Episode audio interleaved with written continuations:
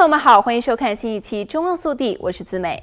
加州总检察长在二月底警告加州人，在俄乌战争爆发后，警惕随之而来的欺诈性的慈善捐款，而这些活动声称可以帮助乌克兰的受害者们，出于善意或者是其他原因，在一夜之间成立了多个慈善机构，其中可能就有欺诈者试图利用人们的同情心来募捐，因此敦促加州人在捐款之前调查研究和保持警觉。总检察家长说，入侵乌克兰令人心碎。然而，他提醒加州人有必要采取措施来调研这些慈善机构，确保自己的捐款可以用于帮助乌克兰的人民。当加州人向乌克兰人民捐款时，政府有责任保护这些捐款免受诈骗。如果发现某个慈善机构筹款活动存在恶意行为，大家请登录我们屏幕下方的网址来进行举报。为避免慈善捐款落入无良之手，总检察长办公室列出数项提示，呼吁加州人谨记。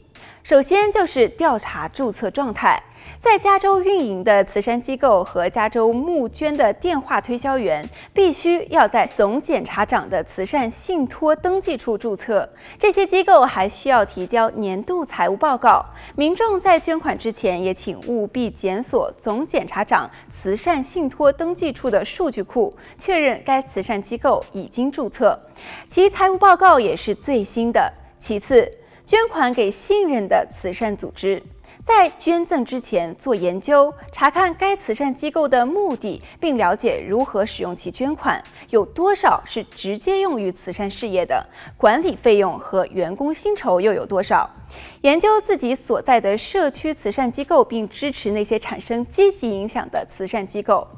第三，警惕社交网络筹款。如果打算通过社交网络来捐款，就请先找出捐给慈善机构的百分比，是否会有额外收取的费用。或者捐款要按百分比支付给平台网站，顶住电话推销员的压力，有必要在捐款前询问该筹款组织的名称是否在总检察长办公室注册，从募捐中受益的慈善机构的名称，捐款有多少用于慈善事业，又有多少将用用于电话推销员，以及该慈善机构的直播电话号码，不要因为压力或者是危险而屈从。好了，本期节目到这里就结束了，让我们下期再见。